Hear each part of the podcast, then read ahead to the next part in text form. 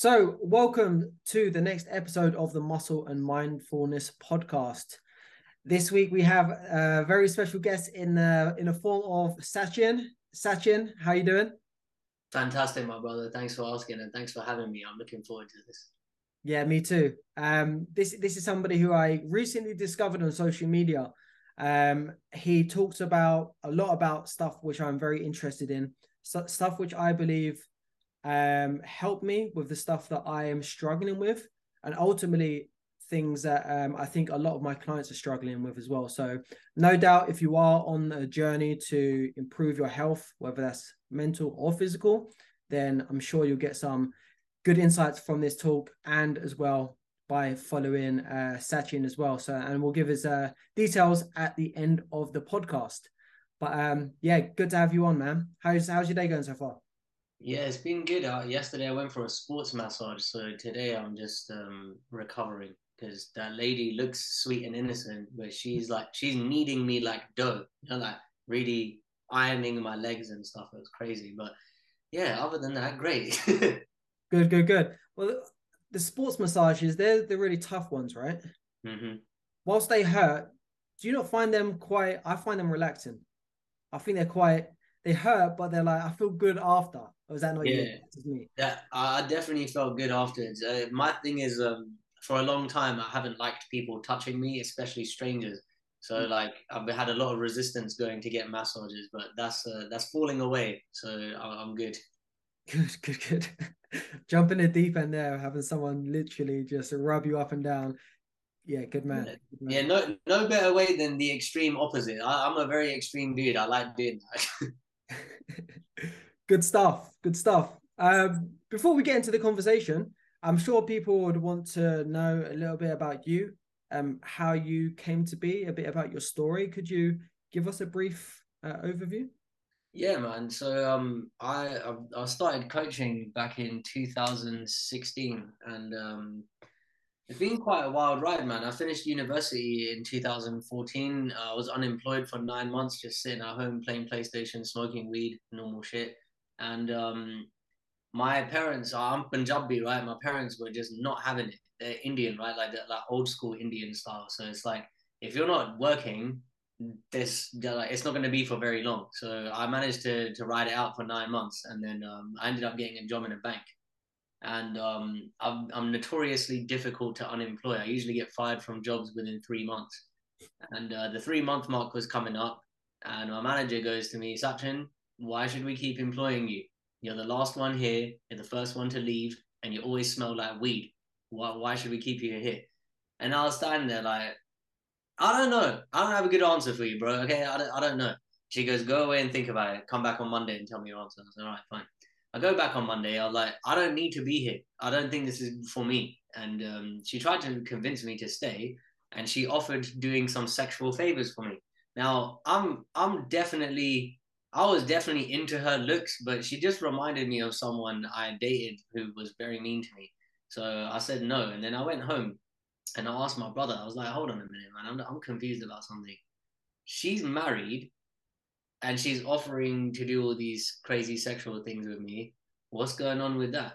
And he said, "Okay, this is my brother's wording, yeah, not mine. He's a very extreme dude, more so than me."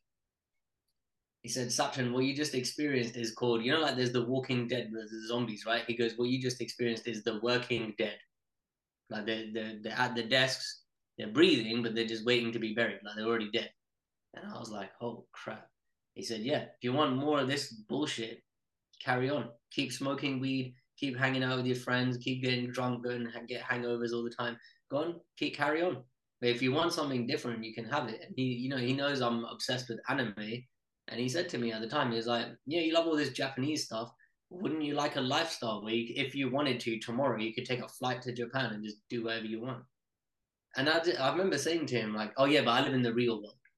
And, uh, you know, that, that time was really interesting because I challenged a lot of what I thought was true by watching people's YouTube channels Elliot Hulse, Gary Vaynerchuk, um, Lewis Howes, Aubrey Marcus, JP Sears, um, a bunch of other people that I'm forgetting. But I just dove headfirst into educating myself about the opposite, about the lifestyle that I could be living.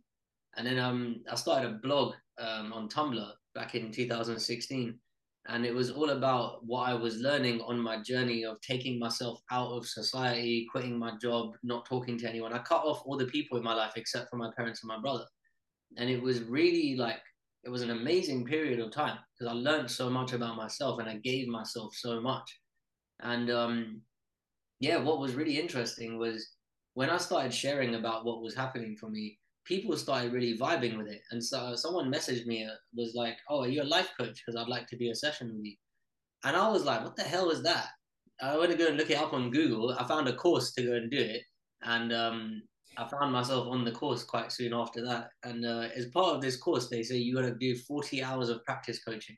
It can be paid or unpaid, but you just coach for forty hours. I was like, "All right, cool."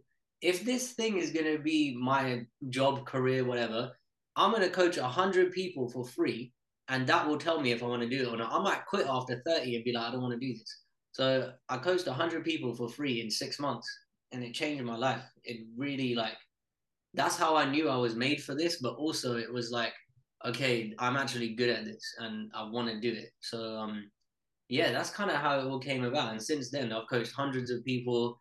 Um, I am one of the best coaches in the world, not as a brag, just as a commitment I live into. Um, and yeah, commitment is my favorite drug. That's probably one of the things I'd, I'd want everyone to know about me.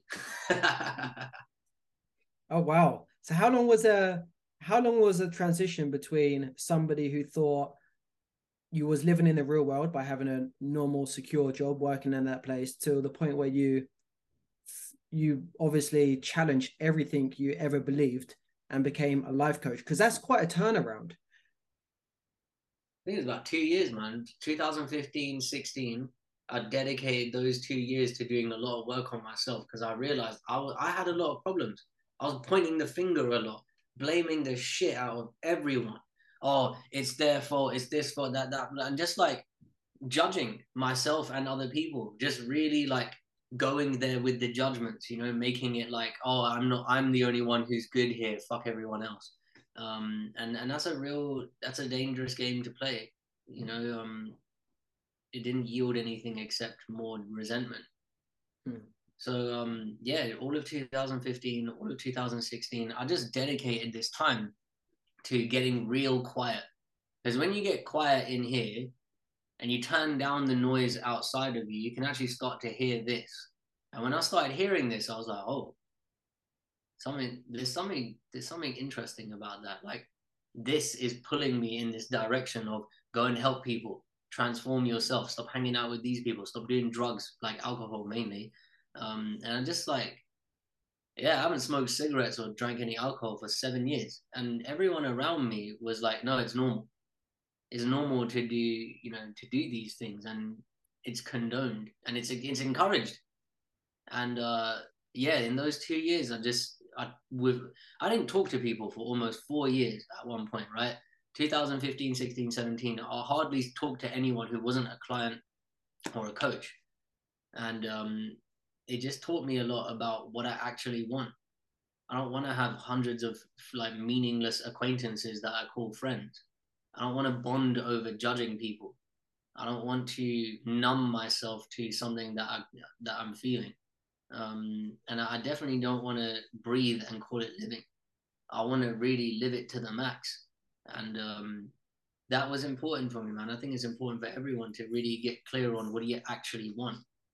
And I didn't know. I just, I, I there was what I thought I should want, and then what I actually wanted. And what I thought I should want was like 100% volume. What I actually wanted was like 1% volume. And as soon as I turned this down and this up, my life changed drastically. Mm. Mm. And you said that obviously four years without talking to other people. And was that literally just so you could turn down the volume on the outside and focus on the inside? Because myself as well, I find myself always, especially with the schedule, I told you how busy my day was today. Um, and my mind is so hectic. I'm always on go, go, go. What's the next thing to do? But I've come to realize that my mind isn't necessarily the best thing that I should be following, or it hasn't got the best ideas as to what's true to myself. And uh, I'm only just starting to understand the importance of literally slowing down, meditating, getting past my thoughts, like just uh, not past my thoughts, but you know what I mean, just letting them flow and just getting deeper and deeper. And um, yeah, it's been uh, it's been great for my mental peace and just for like the direction to go. So um, yeah, well, um, I'm thankful that you uh, are on that journey and you managed to make that transition because 99 times out of 100, when people are in the story where you were, they probably continued that that way, right? And I'm sure if things were different, you would probably you might have stayed in that same position. So, yeah, if, if it wasn't for the mentorship of my brother, uh, who was refusing to watch me throw my life away, yeah, that would have been me. I would have just carried on. And uh, he he took a real strong stand for who he could see I could be. He could see that a lot was possible for me, and he's my first mentor without realizing it. It wasn't a formal arrangement. It was just like, hey, watch these videos, do this, listen to this. And it was like, I want to be that for other people. Mm-hmm. So, yeah, most of the time people don't, but it's not because they're incapable. There's a bunch of reasons, but the main one I see is no one is missing any how to. No one's missing any knowledge gaps. This, this can fill in all your knowledge gaps, yeah? iPhone, whatever. Google's got all the information the reason why most people don't have what they want, including me back then, is there is no commitment. And bridging a commitment gap requires transformation. It requires you becoming different. Mm. Which kind of brings me on to my first question for you, um, which is you're a life coach and you help people. And what go what mainly goes into that? How do you help people? It's a great question, brother. Um, so I don't really ever talk about how I work um, because it's like if not if someone's never eaten an orange before and they don't have any reference point for sweet or citrus or like the orange flavor, how are you going to describe it to them? It's, it doesn't. It's, it's just going to sound like a concept until they bite into the fruit and they're like, "Oh, this is orange. All right, cool." It's kind of the same with this, but I can tell you a story, um, and, yeah, maybe that will help. So, um, I'm, I met uh, what? Okay, let's let's. I'll, I'll use one of my most recent client stories. I met someone recently, and she said, "I want to be, I want to be this badass, kick-ass coach that I know I can be." And part of what I do is coaches hire me to help them grow their businesses. So um, she, I asked her, "Okay, well, what what's that? What does that look like for you?" And she said, "Well, I want to be charging, you know, strong fees. I want to make a hundred grand a year." And I said, "Okay." and uh, she's like, I want to call people out on their stuff. I want to have strong client relationships, like I see you do. Um, you know, I, I, want a different kind of business. I said, all right, cool. So how is that different to where you're at right now? And she said, I'm charging by the hour. It's just I'll take what I can get. Um, I've got really you know crappy relationships with clients. It's just within the hour, and then they go, and that's it. And it's frustrating, and it's long, and blah blah blah. So all right, cool. So again, no knowledge gap. There's a commitment gap. You you are right now. You're committed to this badass kick-ass coach thing when you feel like it, which is never. And if you're if you're living your life according to your feelings, feelings and reality very rarely overlap. They're two distinctly different places to come from. So the reality of the situation is you can be that coach. If you commit to it, you charge the fees, you create relationships differently, you start conducting yourself differently in a, in a different realm of professionalism. The feelings, oh, how do I know someone will ever pay it? Well, if people are paying me, I charge between three and thirty thousand pounds for one-on-one coaching. If people are paying it, it means that your feelings of who no one will ever pay it are not valid. They're not. They're not. Uh, they're they're incorrect, as in like they're an incorrect representation of reality. They're not an incorrect thing for you to have. That's your experience. No one's trying to take it away from you. This is an example of how I work because after we had that conversation, this person started showing up to their client sessions differently and creating people, uh, creating relationships with people differently. So that that's one example. Um, I'll give you another example real quick. I hosted a three day intensive uh, a couple of weeks ago it's my first intensive, and I had oh, I had so much fun, so much fun. It was yeah. amazing. Online, I mean. Yeah, yeah, it, it was it was incredible. The vibes in the room were just yeah. I, I hand selected 25 people to come to this who I knew were going to get a lot out of it, and I had conversations with everyone before. We had a private Facebook group. My dad attended, um, and he didn't. I said to him, "You can't attend as my like my cheerleader or my dad. Yeah, you you got to pay it just like everyone else, and you can only attend like if you're actually going to do the work." And he did. So one part of this intensive, I'm talking about this distinction of is, right? Our generation has this funny little saying that we like to say, "It is what it is, bro." Right. Let me let me give you an example of this. Right. This. What is this? A camera lens. There you go. The the lens cap, right? Now it could also be a coaster for a very small cup. So is it a camera lens? A cover? Maybe, but you can't just like boil it down to one thing. It could be multiple things. It's the same with people, right? The is distinction is very important. So I hear this all the time. I've coached hundreds of people and I hear this one regularly. You don't get it, Sachin. My mother-in-law is difficult.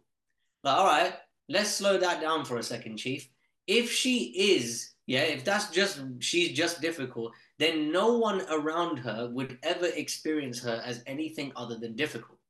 But I can guarantee you there's people in her life who would describe her as the opposite of difficult, or maybe a, a different word.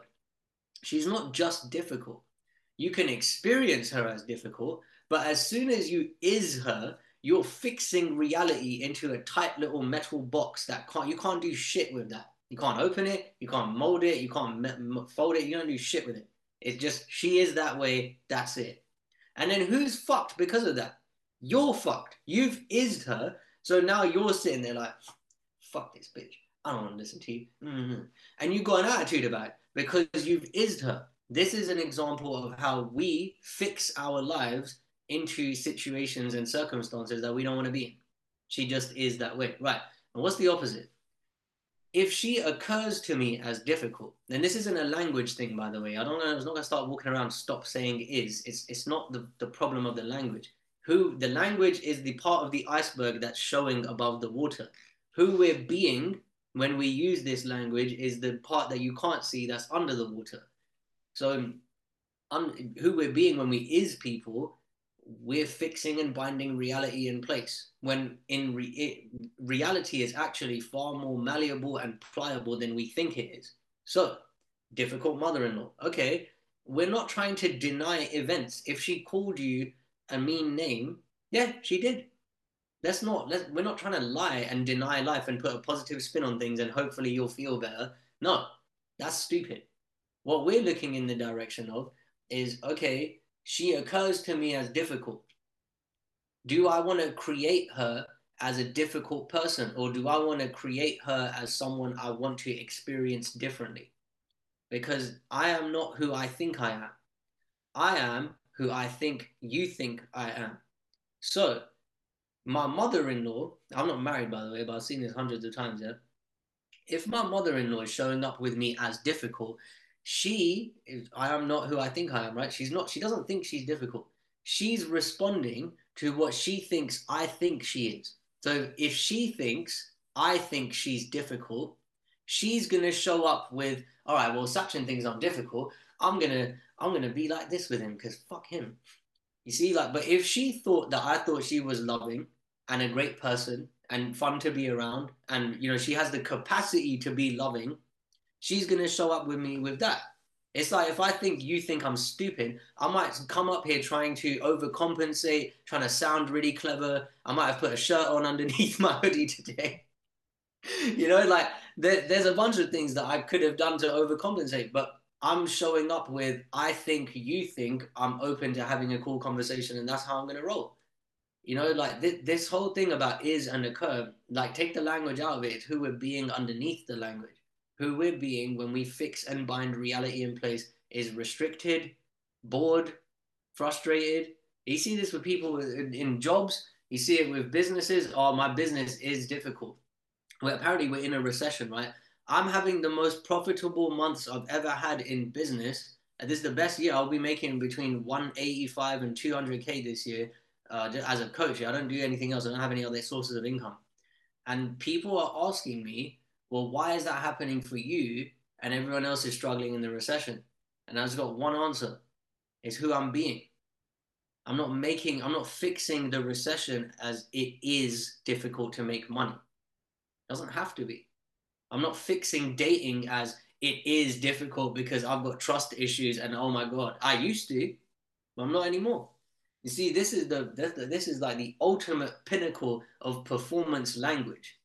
What we're talking about right now, performance doesn't just mean if you have a business, it's in the workplace, it's in your relationships, it's in your health, it's in your finances. I used to have a terrible relationship with my parents. I was blaming them for a lot of stuff. Maybe someone in the audience can relate. Maybe I'm the only one. I don't know. But, you know, I used to blame them for everything. And then I chose to create them differently. My mom is the best events organizer in the world and the kindest person I've ever met. My dad is the most open and coachable parent in the world. Now, when I show up with them thinking that and creating them as that in my world, guess how they show up with me? As that. My mom gives me ideas for events. My dad asks me to coach him on stuff. You know, like it wasn't this way before. If anyone in the audience has like, you know, if if your parents are not from England, if you've got that immigrant mentality kind of thing going on at home, you know what it's like. They ain't open to hear stuff. But when we change, something happens to everyone around us. Okay. Wow. That was a very good explanation without definitively telling me what you've done. And I'm I'm not going to try and summarize it but but what I am going to say is that part of your job is helping people realize that who they are showing up as and how they see the world aren't necessarily fixed or reality. And part of what you do is help them understand that we can change who you're being and how you see things, and that will ultimately affect your results as well. Is that yeah, yeah, yeah, yeah. Hundred percent. And and also I'd add to it by saying this. Um, I don't you know, psychology, um, counseling, therapy, coaching, most of it focuses on the human. Right? Like your human condition of your brain, maybe your genetics, your behaviors, blah blah blah. Right? I, I maybe my coaching is about five percent of the human, 95% focused on the being. I don't see anything else any of these other healing modalities focused on being. And that's why I call myself the Lamron coach. Lamron is the word normal flipped backwards. I'm working in the opposite way of most things. You know, someone said to me, I don't feel confident. How do I how do I sort that out? Okay, well, we're gonna drop the concept of confident. How about that? That, that that's not uh, that's not a tactic. I'm not saying it to sound cute or intelligent. Just really, that's how I work. We're not to look in the direction of building you up because when you were four, you didn't need confidence. That's when you were really being. And then a lot of things that we think we want fall away.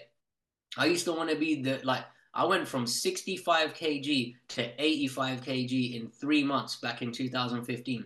I was bulking like a motherfucker. And it was a dirty bulk, yeah. It wasn't a good one. Like it wasn't. I didn't even. Dirty. yeah, it was dirty. You know, I was eating like six times a day, and I was just trying to get as big as possible. Now, as soon as I started looking in this direction, all of that didn't make sense anymore. So I stopped doing it. I like working out. I'm building muscle. I'm I'm having a good time doing it. I like being lean. I don't want to be the fucking wedge guy that can't fit through the door. No, I used to want that because I thought my feelings would come from something external. But doing never delivers the feelings we expect it to. It's really funny how it works. If I if if I'm naturally enjoying myself with the workouts I'm doing or the sports that I'm playing, my shape will reflect that and I'll just have a good time. It's not, I'm not doing those sports or those workouts to have the body. I'm doing them because I enjoy it. I'm, I'm in the gym because I enjoy it. I like it. It's good for my mind. And everything, all the, the doing stuff creates your having results. So there's this distinction called be, do, have. Who you're being, your, all of your doing comes from who you're being. So if I'm being oh, I need muscles to feel good about myself, my doing is going to reflect that. And the results I have in my life are going to reflect that. So I could be in the gym six days a week. And then my having, I might get injuries. I might have a lot of inflammation. I might find it hard to talk to people. I might be depressed. It's going to come from my doing. And all of my doing is coming from this sped up way of being. I need to get somewhere. I need to get somewhere. I need to get somewhere. But if my being is, this is it right now, I can have all of the feelings that I ever want to have after accomplishing something right now. Well, my doing is going to reflect that. I'll be pacing myself. I won't be rushing. I'll give my my body time and uh, the space it needs to recover, and the results I have will reflect that. So it's it's um this is what I'm referring to when I say I coach the being. It's not I'm I'm not really I don't want to get caught up in five things you can do to fix your anxiety. No, it's looking in the wrong direction. From uh, you know what? When I say wrong direction, let me clarify. Uh, yeah, this is this is. Sounds like oh my god, don't challenge my ways of dealing with anxiety. Sorry, go on. Yeah, this is this is important. Yeah, wrong. Right. What do I mean when I say wrong? I'm interested in performance. Right. So when I say wrong, what I'm looking in the direction of is effective. When I say wrong, the opposite of effective is okay. Maybe not the opposite, but a different way of looking at effectives is helpful. So two distinction a distinction between the two things. If I'm feeling tired and I don't want to go to the gym, it will be helpful for me to lie down for a bit. But it will not be effective to lie down for the whole day and not go to the gym. Same with dealing with anxiety. If you got so if okay, I don't believe in the thing, but if you think you have social anxiety in massive inverted commas, then you might find it helpful to avoid crowds. But that is definitely not effective at getting rid of this thing that we call social anxiety. If you if you don't like vegetables, it might be helpful for you to get athletic greens. I don't even know. I've never tried it, but my mate swears by it. Um, eh, but it might not be. It's not effective for eating whole vegetables. I used to do this thing. I'd get a cheese grater and a carrot and just grate the whole carrot whack it in a box. Every time I have a salad bowl, put some carrots in it. I didn't like carrots, but I've, I've been told to eat them by my nutritionist, so I'm gonna do it. It's effective. The effective nature of performance. That's that's what I'm looking in the direction of. Where I can, you know, um, I had this client. Let's call him John. John hadn't left his house in four years. He doesn't play video games. He's not watching TV. He's not watching movies. He's not doing stuff at home. He's just in his head beating the shit out of himself for stuff he did in the past.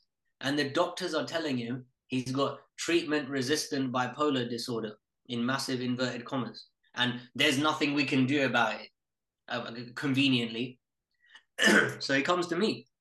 He's like, Sachin, I've, got to do something about this. I said, all right, cool, let's talk. He hasn't had a good night's sleep in four years. He hasn't left his house in four years. Doesn't do anything. By the end of this phone call, he was taking a walk around the block and he was uh, folding the laundry and he his mom called me a couple of weeks later and she said i nearly had a heart attack when i came home. I thought he'd hurt himself. She goes he had cooked and done the dishes. He put the bins out and she goes what the fuck did you do with him? I said look it wasn't me. All i did was point him in the direction of helpful and effective and change his relationship to the thoughts he's having you can't control what you're thinking about you can, can you can if you see truth in the thought, it becomes your reality. And this is uh, we're curing his disorder, which he doesn't have. We're curing it because we're changing his relationship to thoughts. And the problem with the the the way that our society is is it reinforces victimhood. When he was saying, "I don't feel like going to work because I'm having thoughts," um, he told me like the doctors were like, "Yeah, you got a problem." instead of challenging the way he sees his world, which is what we do. So just giving you a bit of background about how I get down. That's a really good explanation. And um, the reason why I actually got you on this podcast and I wanted to speak to you is because um, obviously I'm a coach who helps somebody. Uh, I help people get healthier, right? Lose weight, look the way that they want, so they can feel more confident and whatever, whatever they want to stem from that. Ultimately, just to live a better life. But I find that some of their biggest obstacles aren't practical things. It's just their own ideas of themselves and their own, uh, their own ideas of what they're capable of and what they can and can't do. Um, the whole reason behind my business the whole reason behind this podcast is i think you mentioned something similar to it um, is that a lot of coaching businesses and a lot of people just try in general to work from the outside in change the outside to make them feel better about themselves. But I think a lot of the meaningful, a lot of the most impactful work a lot of the work that's going to make the most difference is learning how to change your relationship with yourself. And ultimately, once you get a good understanding of that, once you recognize, like you said, your thoughts are not your own, uh, your emotions don't have to control you, that's when you really get to a point where, okay, these changes can last longer term. Yeah, I'm only interested in um, that's why I don't really look at stuff to do. I'm only interested in creating long term sustainable change, and it's not one and done. I've been investing in my own coaching, being coached by the best in the world for the last five years. I've got a session coming up with the ultimate coach, Steve Hardison. He charges $10,000 for one session. I've got it coming up in a couple of weeks, and you can't do it over the phone. You have to go to his office in Arizona to do it. Nice. The reason the reason I bring this up is because there's a difference between I'm going to work with a coach to see, you know, to change some stuff. And there's a difference between I'm hiring this coach to get me to help me get there where I'm going anyway, but I want to I want to have support and help along the way. And when hmm. people come to me, I'm not working with just anyone. I'll, I'll actually make a lot of referrals. This year, I think I've made about 50 referrals to other coaches who I'm not getting a referral fee. I don't get anything financial benefit out of it. The reason I make so many referrals is because I don't want to work with people who are hiring me to see how it goes. I'm working with people who are dedicated and committed to what they want to create, and I'll help them with that. And there's a big difference. And I'm not judging the other stuff, but it's there's there's a caliber of client that I will work with, and they have to be like myself, committed. And commitment transcends feelings. I'll give you a great example of this. I said commitment transcends feelings. Yeah, it goes past them, just like brushing your teeth. Hands up. Okay, me and you can do this, but hands up. Who, if they had a thought or feeling, wouldn't brush their teeth because of the thought or feeling? All right, neither of us put our hands up for anyone who's listening. this is what it, it looks like to be committed. People do this with their kids all the time. I don't feel like dropping them to school, but who else is going to do it? I'll do it. I don't feel like doesn't matter. Here's an example of what it means to be committed. And most people, this is the the reason why most people will never have what they want because they their commitment is like it's for, the metaphor is like it's written on a, a piece of paper like a you know like receipts are written on like very thin paper yeah that's like what most people's commitment is. It's written on a very thin piece of receipt paper and then their feelings come along and bleed all over it and the paper disintegrates and you can't even see the commitment anymore. Whereas when people create what they want their commitment is solid carved into rock and and uh, placed front and center on top of the mantle and as a declaration as a manifesto of who the fuck they're being in the world. How about that chief that's what the fuck time is when we coach when we work in this way that's what the fuck time is ain't playing around. Not met, and this is also, yeah, just having said all of that, this is not about shutting down your feelings. We get to feel. It's a privilege. It's a beautiful thing. I never want to get rid of it. I love love. I love sadness. I love anger. These things, and I don't, you know, try and use them to do stuff. It's a privilege to feel it. If I wanted to be a robot, I'd go and get uh, fucking depression medication. There you go. Shut down your feelings. No, when I was younger, I went to uh, therapy and they started chucking all these uh, words at me bipolar, schizophrenic, paranoid, delusion. Um, what was the other one? St- uh, chronic anxiety, fatigued ang- from anxiety, depressed, right? And I go, all right, I'm just chronic, P- uh, was it uh, complex PTSD? And I go, yo, how the fuck is this supposed to help me? Yeah, give me something I can do. How can I get rid of it? Oh, there's nothing you can do. You can just you can manage it. I thought, you know what? Fuck that. That's stupid. That doesn't sound right to me. So what did I do? I looked in the opposite direction. They're telling me it can't be cured. Let me go and look in the opposite direction. I typed into YouTube cure for depression. Started finding lots of spirituality. Um, like I read the Quran. I watched a lot of videos about Buddhism. I le- learned a lot about philosophy. Lo and behold, starts to go away because I had to change how I was getting down in the real world. So I'm not I'm not here to deny that people have feelings. I've had it too. I've had like that I never want to get out of bed. I've had I don't want to look forward to my life. I've had this tight knot in my throat, chest, and stomach for years that never went away. I've had the um, you know, uh, was it that sinking feeling when you think about what's coming up next in your life tomorrow, na- later on that day, when you have um, a performance meeting with your manager, when you look at your body and you think, ugh, what the fuck is this? Disgusting.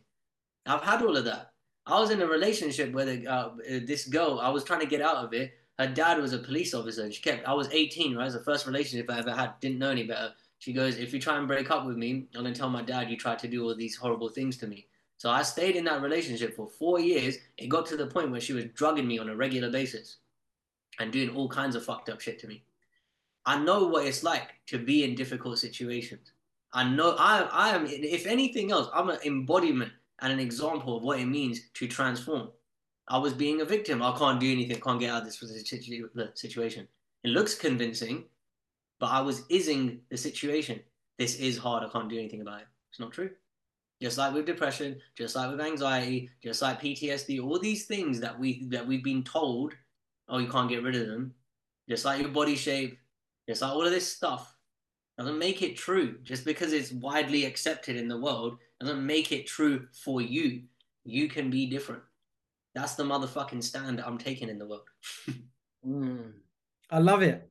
And um, listening to all of this, I, I was just trying to relate it to the people who I deal with on a, a daily and weekly basis, basically all of my client base. And I, I can definitely see how all of this information could potentially be very influential for them to help them move past their barriers, especially around emotions, because something which I struggle or so, something which uh, my clients struggle is dealing with emotions when it comes to doing behaviors which doesn't align with the goals which they're trying to achieve, such as I can't be, I feel lazy to walk. I have, I'm stressed, so I feel I've got a craving. Uh, all of these kind of things, all emotions led, right?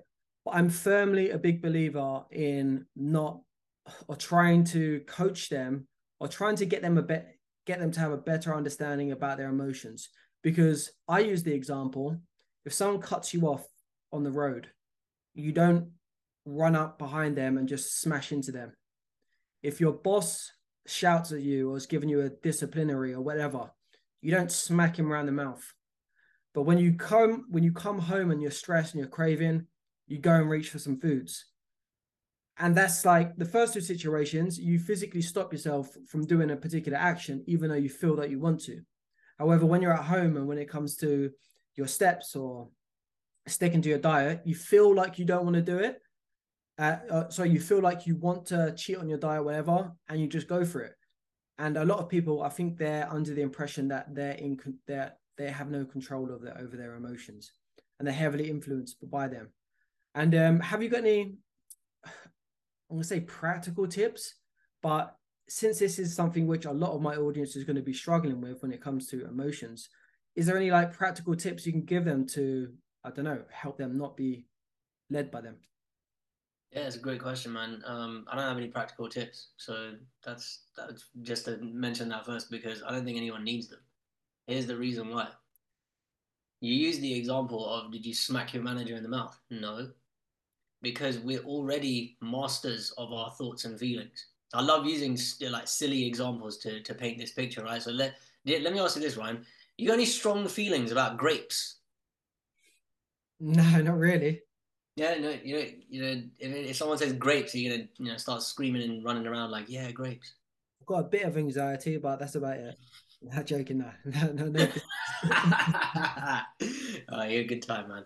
Um, so so when it comes to grapes, you haven't got super strong feelings. Okay. Do you like grapes though? Like would you would you eat them?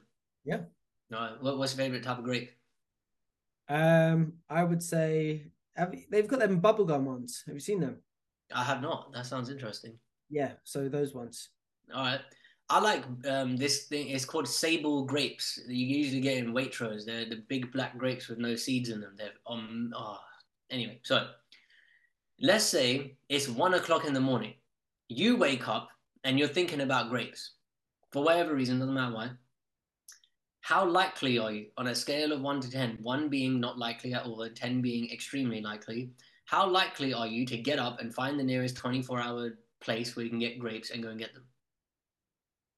If I, what's the situation? Sorry, if You I wake up at one o'clock in the morning and you're thinking about grapes. Oh, I reckon there's probably a high chance if I'm really. Probably not actually. Not if it's one o'clock in the morning. Yeah. No. Yeah. Just because you're thinking about it and just because you feel like having it doesn't mean that you're gonna get out go out of your way to go and get it. No. I'll give you another example. If, if anyone has ever felt like slapping someone in the face but didn't do it, same thing. We're already masters of our thoughts and feelings. We make the rules. But we made, uh, most of us are living our lives according to rules written in a child's handwriting. When we were young, there was a rule invented by ourselves, which was chocolate makes me feel good. So anytime I get to have it, I'm going to have it. There was another rule written about work. In order to decompress from work, I'm going to play nine hours of video games, or I'm going to eat this food, or I'm going to go and have pizza. The rules that we're living our lives according to have been written in our in our childlike handwriting. We're living our lives according to rules written when we were 7, 8, 10, 15, 25 years old. They don't have to be that way. So my practical tip is you can rewrite the rules of your life. I've got a manifesto of my own. I'll share it with you if you want later on. Yeah, I'd be interested to see that. Yeah. Um, cool. No, I think it makes sense. I think it makes sense. Do you ever find? I'm sure when people come to you, they're more receptive to these kinds of ideas and they've seen your content, etc. But I can imagine there's going to be a bit of resistance with people who are obviously new to this type of information. Have you ever dealt with that like or try to not convince someone or enlighten someone and they were a bit resistant to this kind of stuff and like oh just tell me what to do and make me better yeah so um, like i mentioned earlier i don't work with everyone um, mm-hmm. i want the kind of business where it doesn't feel like work and um, i've created that all of my clients they're like family to me i'll hang out with my clients sometimes just go and get food or after a session we might go hit the sauna steam room you know, I took one of my clients' husbands to kickboxing class yesterday. Mm-hmm. And this is this only happens in in my world because I'm taking a very strong stand against what I don't think is helpful or effective. I'm making sure that anyone who pays a significant investment of time, money, effort, and energy to work with me, I'm making sure that anyone who's even thinking or considering working with me before they pay me any money, I'm making sure that they've got a very good experience of what I do. I spend four to six hours with people before we even talk about working together. Hmm. So they've got a very deep experience of what to expect. And when they pay me, then it's a whole different ballgame because now their commit now their, their commitment is super high to what they said they want to have. So when people say, uh, if they're resistant to this stuff, cool. There, there's other coaches out there, go and hire them. You might come back to this later on. Uh, if if someone someone once said to me, "Yeah, but Sachin, I don't think that's true," I said, "Okay, I'm not here to convince you. It's not what it doesn't matter to me. I'm not trying to take agency and choice away from anyone. It, it took me a while to be open to this. I get why people don't want to look in this direction. It's difficult to hear that your thoughts and feelings are meaningless. It can be very difficult to hear that you are not who you think you are. It can be very difficult to hear that reality is very separate to your feelings about it. It's very difficult to hear that everything is neutral. Very difficult. Some people do, they would look at me and say he's the devil. Good. I'm not I'm not trying to be an instigator of trouble for for the sake of it. But if you don't like this stuff, great. Like go find something else. I'm just looking in one direction, which is called capital T truth. Non it's non-subjective, objective truth. For example, what goes up must go down. It's a it's a capital T truth. You ain't getting around it. Same with this. And people are gonna debate that too. That's totally cool. I'm not here to convince anyone. I just know how effective this is for performance, mental health, relationships, anything then it comes back to the infinite power that we've got inside of us. When you turn down the outside world, the volume of it, completely turn it down, you really start to access something amazing. There's this thing called cancel culture. I don't really understand it. Yeah, I'm not trying to get into it, but um, one of my mates says to me, he's an influencer. He goes, I can't say certain things on my Instagram channel. I said, why? He goes, because of cancel culture. I go, all right, well, let's have a little Star Wars moment here. Search your feelings and you know it to be true or false. Is it true what you believe? He said, yeah. He said it will help a lot of women. All right, cool. Why aren't you saying it? Because I'm scared. All right. Well, what happens if you get cancelled? Oh, my business is in danger. All right, but the people that are supporting you, it sounds like they're they're not the ones who are gonna cancel you or stop buying your service. You know, like when we zoom out of the way the world is or looks, we can see what choice and agency we have. And the most powerful person in the world, world is the one who who who um, desires nothing. Desire means not wanting your thoughts or feelings to be different. If we can operate from that place, then the world looks like a playground, and that's when you can start having fun. Something which I ask every guest on my episode is, and I'm going to use the word tip again, even though you wasn't really that excited about the word before. But if you had to give one tip for the listeners, just to help them level up mind and body, as we are muscles and mindfulness, what would you give them? One actionable tip. The thing that's brought about the most transformation for me, the the, the easiest uh, and the easiest way to put it is forgive often and forgive quickly yourself and other people. If you didn't go to the gym today, stop beating yourself up about it. It doesn't mean anything about you. You didn't go to the gym today means you didn't go to the gym today. Stop making it mean stuff. The meaning that you landed on in your head is your feelings. Reality isn't. It, it was neutral. You didn't go. You didn't go. Drop it. Stop. Like the thing that's helped me the most. Uh, having like my one-on-one coaching is full. I don't have any space to take on any more clients. I've sold out my intensive. I've sold out my retreat. I'll sell out the next intensive very soon. These things are only happening because I'm forgiving myself instantly. I'm dropping all of this stuff that I'm holding against myself and it's not getting in the way of what me what I'm creating. That's the easiest thing that I can say. And if you drop if you're willing to play that game of being your own best friend and biggest cheerleader and best supporter, then the world is a playground. You know, like kids are a great example of this. I've seen a baby shit their pants crying about it, and then two seconds later start giggling. Hmm. That's called instant forgiveness. That's the level of instant forgiveness I want to have on me. Hmm. And that's what makes my life very easy and playful and fun to be in. And that's what I'd give to everyone. I'd say if I could if I could come into your life and give you something, it would be that because it's wonderful. Mm. That's beautiful and that's uh, one of my values is to have self-compassion and for my company as well uh, for my coaching company to have self-compassion because failure is going to happen and beating yourself up about it obviously doesn't benefit anybody. Um, so cool. And lastly where can everybody find you? Yeah um, so i've got um, instagram is sachin's insights. Um, i've got a youtube channel it's called life coach reacts um, I'm on Facebook, just my name, Sachin Sharma. You just find the link in my Instagram. Um, yeah, I'm. I've replied to all of my DMs, and I like conversation with people. Excuse me, I live for conversation with people.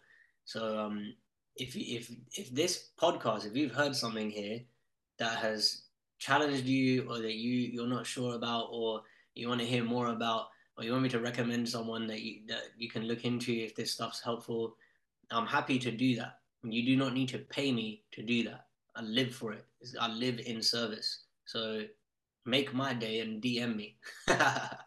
And also, before we go, can I have another minute of your time? Of course. I want to acknowledge you for what you're creating here. The conversation space that you're creating for people to listen to is going to impact their lives massively. And the fact that you're doing this without charging money for it, the fact that you're doing this without um, you know, harassing guests to to to sell stuff for you or whatever.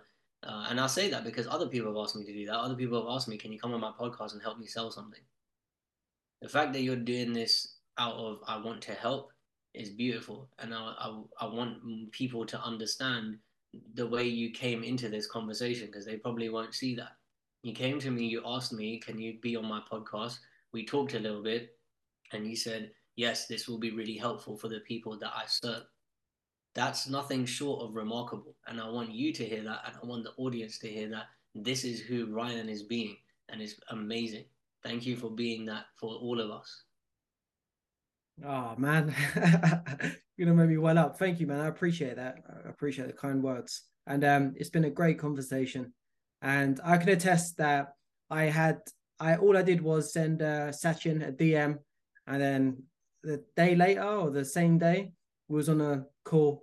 He was we was talking for like 15 minutes, and he was just being really helpful. So yeah, he's not joking when he said when he says DM him, have a chat, and I'm sure he's open to speak about all of this stuff and more. So thank you again for coming on, and um, yeah, speak to you soon.